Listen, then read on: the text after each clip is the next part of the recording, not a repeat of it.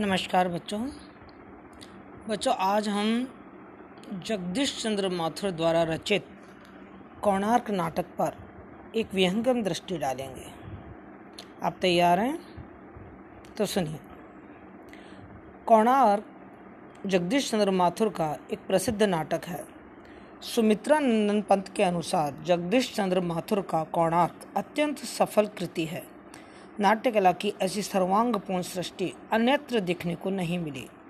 विषय निर्वाचन कथा वस्तु क्रम विकास, संवाद, ध्वनि मितव्यता आदि दृष्टियों से कोणार्क अद्भुत कलाकृति है, जिसमें नाटक की सीमाएँ एक रहस्य विस्तार में खोसी गई हैं।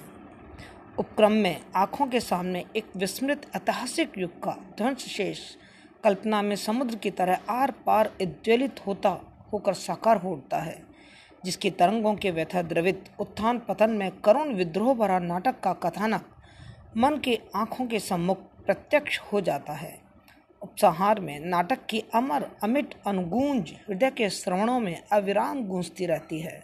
इस नाटक का तृतीय अंक अत्यंत सशक्त तथा प्रभावी बन पड़ा है। कलाकार का बदला जीवन सौंदर्य को ही चुनौती नहीं देता। अत्याचारी को भी जैसे सूर्यहीन लोक का अतल अंधकार में डाल देता है।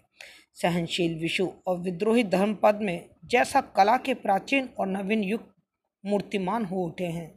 धर्म पद में आधुनिक कलाकार का विद्रोही जैसे व्यक्तित्व ग्रहण कर लेता है। विषु और धर्मपद का पिता पुत्र का नाता तत्संबंधी करुण कथा जैसे इतिहास के गर्जन में मानव हृदय की धड़कन भी खुल मिलकर नाटक को मार्मिकता प्रदान करती हैं। आज के राजनीतिक, आर्थिक संघर्ष के जर्जर युग में कोणार्क के द्वारा कला और संस्कृति जैसी अपनी चिरंतन उपेक्षा का विद्रोहपूर्ण संदेश मनुष्य के पास पहुँचा रही हैं।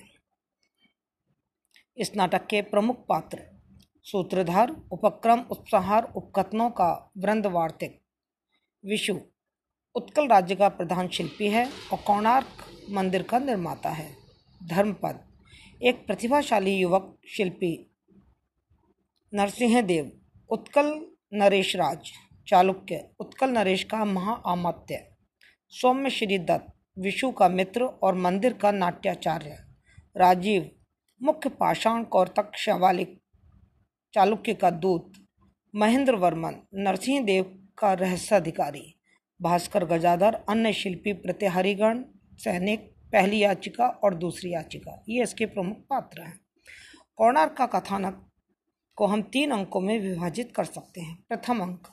प्रथम अंक में महाशिल्पी विशु का मंदिर के शिखर से ठीक से नहीं जम पाने के लिए चिंतन का चित्रण किया गया है। मंदिर का निर्माण लगभग पूरा हो चुका है। केवल शिखर की प्रतिष्ठा नहीं हो पा रही है। समस्या है यहाँ पुराने शिल्पी और उसके द्वारा प्रतिष्ठित नए उत्तराधिकार की। इस अंक में कोणार्क मंदिर के एक कक्ष में महाशिल्पी विशु को मंदिर के मुख्य भाग के विमान की रचना के लिए चिंतातुर दिखाया गया है। मंदिर सर्वांग सुंदर बना है, परंतु उसका ऊपरी भाग शिखर ठीक से नहीं जम पा रहा है। विशु की इसी चिंता व द्वंद्व को दूर करने में उसका पुत्र धर्मपद, जो एक नवीन तकनीकी से और ज्ञान से परिपूर्ण शिल्पी है, सहायक बनता है। द्वितीय अंक। लेखक ने इस अंक में उसी कक्ष में घटित घटनाओं को दिखलाया है। उत्कल नरेश द्वारा विशु को दिए गए सम्मान को, विशु धर्म पद को अनुशंसित करते हैं। उत्कल नरेश कोणार्क मंदिर के स्थापत्य की प्रशंसा करते हैं तथा महाशिल्पी विशु को सम्मान स्वरूप रत्नमाला प्रदान करते हैं, जिसका सच्चा अधिकारी विशु धर्म पद को बताता है, क्योंकि उसी ने मंदिर के शिखर को स्थापित करने का रहस्य बताया है। उसके अनुरोध पर महाशिल्पी पद का सम्मानजनक पद धर्म पद को दिया जाता है। नरसिंह के समक्ष महामत्य राज राज के अत्याचारों की लोमहर्षक कथा आती है। इसी स्थान पर महाराज को महामात्य चालुक्य राजराज के विद्रोह और आक्रमण की सूचना भी प्राप्त होती है। कोणार्क की रक्षा का वचन धर्मपद महाराज को देकर उन्हें यहाँ के दायित्व से चिंता मुक्त करते हैं।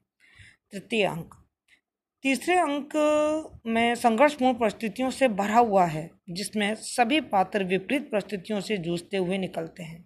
अपने पुत्र की रक्षा के लिए अधीर व युद्ध की विभीषिका से त्रस्त।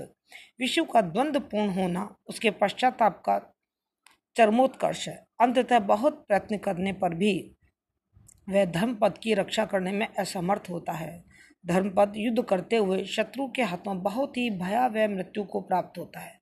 अंत में राज राज के मंदिर में घुसने की चेष्टा को निष्फल करने के लिए विषु शिखर भाग को ध्वस्त कर देता है। राज राज और सैनिकों की मृत्यु के पश्चात वह भी प्राणोत्सर्ग कर धर्मपद के पास चला जाता है। इस प्रकार तृतीय अंक बहुत ही मार्मिक व त्रासदपूर्ण घटनाओं और विषम स्थितियों से गुजरकर समाप्त होता है। कोणार्क नाटक का उद्देश्य। कोणार्क नाटक के माध्यम से नाटककार का उद्देश्य कलावाद की समस्या एवं समाधान स्पष्ट प्रकट हो रहा है। नाटककार अपने नाटक के माध्यम से महाशिल्पी और अन्य शिल्पियों के संघर्ष और द्वंद्व को पूरी मार्मिकता से उभारता है। वह केवल एक कलावाद की ललित कला अथवा करुण कथा का ही वर्णन नहीं कर रहा है, बल्कि उसके माध्यम से कलाकार के स्वाभिमान की रक्षा और अत्याचारों का विरोध करने की प्रेरणा भी देता है। कोणार्क एक उद्देश्यपूर्ण नाटक है। जगदीश चंद्र माथुर ने इतिहास, संस्कृति और समकालीनता को मिलाकर समय की सीमाहीनता की धारणा और मानवीय सत्य की आस्था को परिपुष्ट किया है। इस नाटक में घटनाओं, यौन नाटकीयता के साथ रचनाकार ने महाशिल्पी विशु की चिंता, धर्म पद की सूझबूझ, साहस का जो अद्भुत प्रयोग किया है, यह व्यवस्था की अधिनायकवादी प्रति से लड़ने और जूझने की प्रक्रिया में इस नाटक को एक महत्वपूर्ण बनाकर रखता है। सच तो यह है कि आलोच्य नाटक कला का ऐसा भाष्य है जिसमें इतिहास और जनश्रुति, स्वप्न और सत्य भावना और तर्क, व्यष्टि और समष्टि, अतीत और वर्तमान, एकात्म होते हुए परिलक्षित दिखाई दे रहे हैं। एक तरह से ये नाटक अंतर्मुखी और ऊर्धमुखी दोनों प्रवृत्तियों का प्रतिनिधि है। इस नाटक में मुख्य रूप से तीन प्रकार के द्वंद्वों को स्वर दिया गया है। पहला, सृजन और ध्वंस का द्वंद्व दूसरा, नई पीढ़ी और पुरानी पीढ़ी का संघर्ष। तीसरा, राजसत्ता और जनसत्ता के बीच का संघर्ष। कोणार्क नाटक की विचारगत विशेषता है। कोणार्क की ऐतिहासिकता। कोणार्क नाटक का कथानक ऐतिहासिकता से भरपूर है। यह नाटक कोणार्क के सूर्य मंदिर पर आधारित है। छोटे छोटे अंकों के भीतर एक विराट युग का स्पंदन सागर में गागर की तरह छलक उठता है। उपक्रम और उपसंहार लेखक के अत्यंत मौलिक प्रयोग हैं। कोणार्क का सूर्य मंदिर, जिसे अंग्रेज़ी में ब्लैक पगोडा भी कहा गया है भारत के उड़ीसा राज्य के पुरी ज़िले के पुरी नामक शहर में स्थित है। इस लाल बलुआ पत्थर एवं काले ग्रेनाइट पत्थर से 1236 से लेकर बारह ईस्वी पूर्व में गंग वंश के राजा नरसिंह देव द्वारा बनवाया गया था। यह मंदिर भारत की सबसे प्रसिद्ध स्थलों में से एक है। इसे यूनेस्को द्वारा उन्नीस सौ चौरासी में विश्व धरोहर स्थल घोषित किया गया है। कलिंग शैली में निर्मित यह मंदिर सूर्य देव के रथ के रूप में निर्मित है। इसको पत्थर पर उत्कृष्ट नक्काशी करके बहुत ही सुंदर बनाया गया है। संपूर्ण मंदिर स्थल को एक बारह जोड़ी चक्रों वाले सात घोड़ों से खींचे जाते सूर्य देव के रथ के रूप में बनाया गया है। मंदिर अपनी शिल्प आकृतियों के लिए प्रसिद्ध है। इस प्रकार कहा जा सकता है कि वर्तमान संदर्भों में कोणार्क की ऐतिहासिकता पूर्णतः प्रासंगिक है। कौतूहल और स्वच्छंद प्रेमाकुलता। यह इस नाटक की दूसरी विशेषता है। माथुर जी के नाटकों में कौतूहल और स्वच्छंद प्रेमाकुलता दिखाई देती है। फ्राइड के मनोविज्ञान के अनुसार कोणार्क विश्व की काम भावना जन्य प्रेम का उदातीकरण है। समसामयिक को अनुभव के रूप में अनुभूत करके उसकी प्रमाणिकता को संस्कृति के माध्यम से सिद्ध करने का जो आग्रह जगदीश चंद्र माथुर के नाटकों में मिलता है, उसकी रचनात्मक संभावना को कोणार्क नाटक में स्पष्ट रूप से देखा जा सकता है। कोणार्क नाटक की तीसरी विशेषता के रूप में हम देखते हैं व्यक्तिगत वैषम्य के साथ विविध समस्याओं का अंकन। लेखक ने व्यक्तिगत वैषम्य के साथ सामाजिक, आर्थिक एवं अन्य सामाजिक समस्याओं, राजनीतिक समस्याओं का अंकन कोणार्क नाटक में बहुत ही कुशलता के साथ किया है। यही कारण है कि कोणार्क सच्चे अर्थों में मानव मन की उज्ज्वलित भावनाओं एवं द्वंद्वों का चित्रण करने में सफल हुआ है। विषु के माध्यम से नाटककार ने मानवीय दुर्बलता, व्यवस्था एवं छटपटाहट को मार्मिक वाणी प्रदान की है, जिसमें एक प्रेमी का द्वंद्व कहीं छलकता है, कहीं पिता एवं शिल्पी मन का संघर्ष फूट पड़ता है। स्वयं माथुर साहब के शब्दों में प्रण की अटकेलियाँ और भाग्य के थपेड़ों के आधार पर कोणार्क के खंडरों का सहारा ले एक रोचक एक रोचक पता कथापट प्रस्तुत कर देने में मुझे संतोष नहीं हुआ। मुझे तो लगा जैसे कलाकार को युग युग के मौन पुरुष या सौंदर्य सृजन के सम्मोहन में अपने को भूल जाता है। कौणार के खंडन के क्षण में फूट निकला हो। चिरंतन मौन ही जिसका अभिशाप है, उस पुरुष को मैंने वाणी देने की धृष्टता की है। इस प्रकार नाटक में, जहाँ एक और व्यक्तिगत वैमनस्य के साथ सामाजिक, आर्थिक समस्या का भी चित्रण किया गया है तो वहीं दूसरी ओर राजा नरसिंह देव के माध्यम से राजनीतिक परिस्थितियों का चित्रण किया गया है। कोणार्क नाटक की चौथी विचारगत सम, विशेषता के रूप में हम देखते हैं, यथार्थ संवेदना एवं मानवीय सत्य का सत्य का चित्रण। कोणार्क नाटक में जगदीश चंद्र माथुर जीवन की यथार्थ संवेदना को चित्रित करते नज़र आते हैं। तत्कालीन राजनीतिक परिस्थितियों का यथार्थ चित्रण हुआ है, जिसमें उनके महामात्य चालुक्य के माध्यम से राज्य में होने वाले यंत्र तथा उसके मध्य आम आदमी की त्रासदीय स्थितियों को झेलते हुए उनका प्रतिनिधित्व करता हुआ शिल्पी दिखाया गया है। सभी किसी न किसी विषम परिस्थिति में मानसिक व शारीरिक कष्ट भोग रहे हैं। उनके भ्रम उनके श्रम का कोई मूल्य नहीं है। बस जीवन में कुछ कर गुजरने की अदम में लालसा ही उन्हें जुझारू बनाए हुए है, जिसका प्रतिनिधित्व धर्मपद करता है। उसकी ही वाणी इस निरीह जनता की पुकार महाराज के कानों तक पहुँच, पहुंचाती है, जो इन मार्मिक शब्दों में साक्षात हो उठा है। आइए एक उदाहरण देखते हैं। धर्मपद कहता है, मैं तर्क करने नहीं आया हूँ। मैं तो एक ऐसे संसार की और आपका ध्यान खींचने, खींचना चाहता हूँ कि आपके निकट होते हुए भी आपके आँखों से जो ओझल हो गया है, इस मंदिर में बरसों से बारह सौ से ऊपर शिल्पी काम कर रहे हैं। इनमें से कितनों की पीड़ा से आप परिचित हैं, जानते हैं? आपकी महामात्र के भृत्यों ने इनमें से बहुतों की ज़मीन छीन ली है। कईयों की स्त्रियों को दासियों की तरह काम करना पड़ रहा है और सारे उत्कल में अकाल पड़ रहा है। यह नाटक, यथार्थवादी नाट्य लेखन परंपरा का पहला ऐतिहासिक दस्तावेज़ बन पड़ा है, जिसमें विशु एक ऐसे कलाकार की प्रतिशोध भावना का जीवन चित्रण हुआ है। नाटककार ने कलाकार की भावना, उसके आत्मसम्मान और उसके प्रतिशोध को एक और उभारा है, वहीं दूसरी ओर उसने राजा और प्रजा के संबंधों पर भी प्रश्न खड़े किए हैं। हर कलाकार के मन में दो प्रकार की भावनाएँ साथ साथ चलती दिखाई दे रही हैं। कोणार्क नाटक की पांचवी विचारगत विशेषता के रूप में हम देखते हैं इतिहास, संस्कृति और समकालीनता की त्रिवेणी। इस नाटक में बहती नज़र आ रही है। ऐतिहासिक घटनाओं से भरपूर होने के बाद भी ये नाटक समसामयिक घटनाओं की पृष्ठभूमि के लिए भी आधार प्रदान करता है। कोणार्क एक उत्तम नाटक है, जिसमें इतिहास, संस्कृति और समकालीनता मिलकर मानवीय सत्य की आस्था को परिपुष्ट करते हैं। घटना की तथ्य था। नाटकीयता के बावजूद महाशिल्पी विशु की चिंता और धर्मपद का साहसपूर्ण प्रयोग, व्यवस्था की अधिनायकवादी प्रवृत्ति से लड़ने और जूझने की प्रक्रिया एवं उसकी परिणति का संकेत नाटक को महत्वपूर्ण बनाता है। इस प्रकार कोणार्क का संपूर्ण कथानक ऐतिहासिक त्रासदी से आच्छादित होने पर भी पूर्णतः समसामयिक पृष्ठभूमि को द्वंद्व प्रदान करता है। कोणार्क नाटक की विचारगत विशेषताओं में छठी विशेषता के रूप में हम देख रहे हैं, कल्पना की रचनात्मक सामर्थ्य एवं संप्रेषणात्मक प्रभाव। नाटक का कथानक संघर्ष है, पर कथ्य का गठन, तथ्यों की अपेक्षा नाटककार की कल्पना और अनुभूति से संघर्ष पर अधिक आश्रित है। यही कल्पना की रचनात्मक सामर्थ्य और संस्कृति का समकालीन अनुभव कोणार्क की सफल, कोणार्क को एक सफल नाट्य कृति बना देता है। इस प्रकार तथ्यों पर कम और कल्पना तथा अनुभूति पर अधिक ज़ोर दिया गया है। कोणार्क के अंत और घटनात्मक तीव्रता परिसमाप्ति पर विवाद किया जा सकता है, परंतु इस नाटक के संप्रेषणात्मक प्रभाव पर कोई प्रश्न चिन्ह लगाना संभव ही नहीं है। कोणार्क नाटक के विचारगत विशेषताओं में सातवें विशेषता के रूप में हम देखते हैं, प्रगतिवादी विचारधारा का प्रभाव।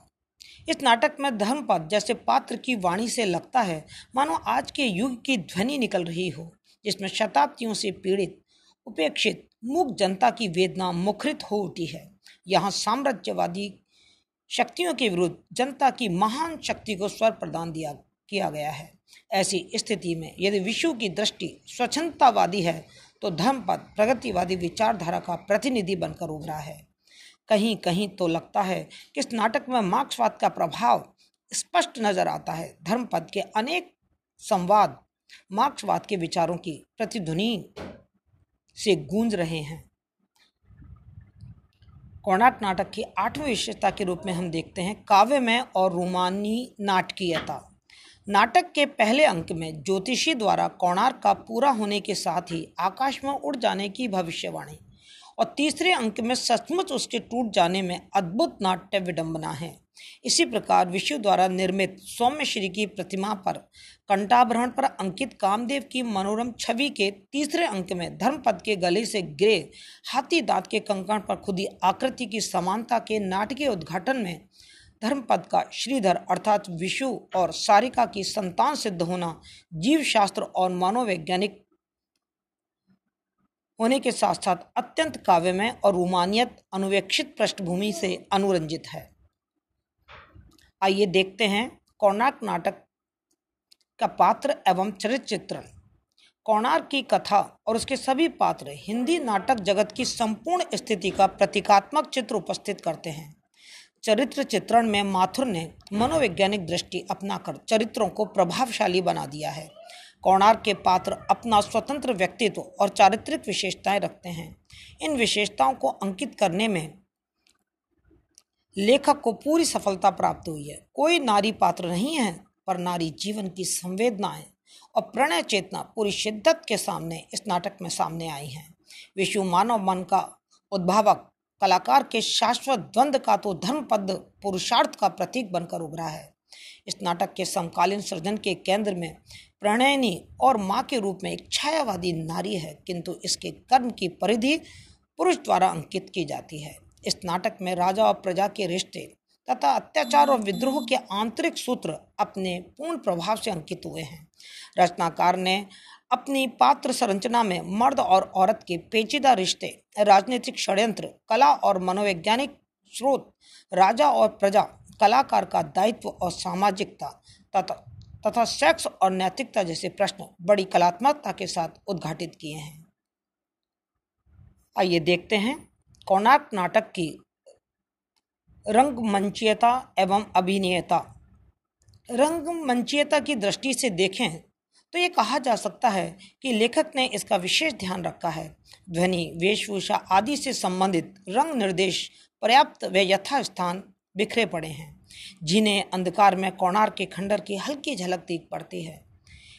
इस तरीके से यह नाटक रंगमंचेता की दृष्टि से पूरी तरीके से सफल है और इसे सफलतापूर्वक मंच पर अभिनय के रूप में जनता के सामने रखा जा सकता है।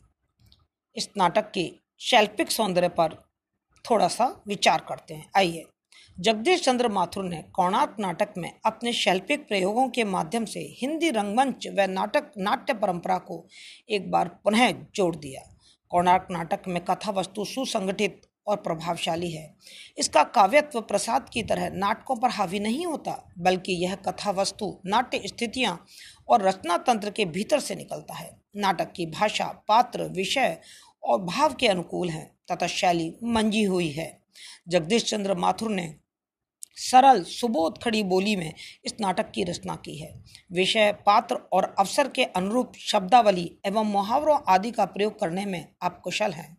पात्रों के संवादों में चारित्रिक विशेषताओं को उद्घाटित करने की पूर्ण क्षमता है। कोणार्क नाटक में भाषा और संवाद योजना दोनों ही अभिनेता और रंगमंच के अनुकूल हैं। कथोपकथन सुगठित और सजीव है। कथोपकथन के माध्यम से पात्रों की मानसिकता को व्यक्त किया गया है। कथोपकथन देशकाल व वातावरण के अनुकूल हैं।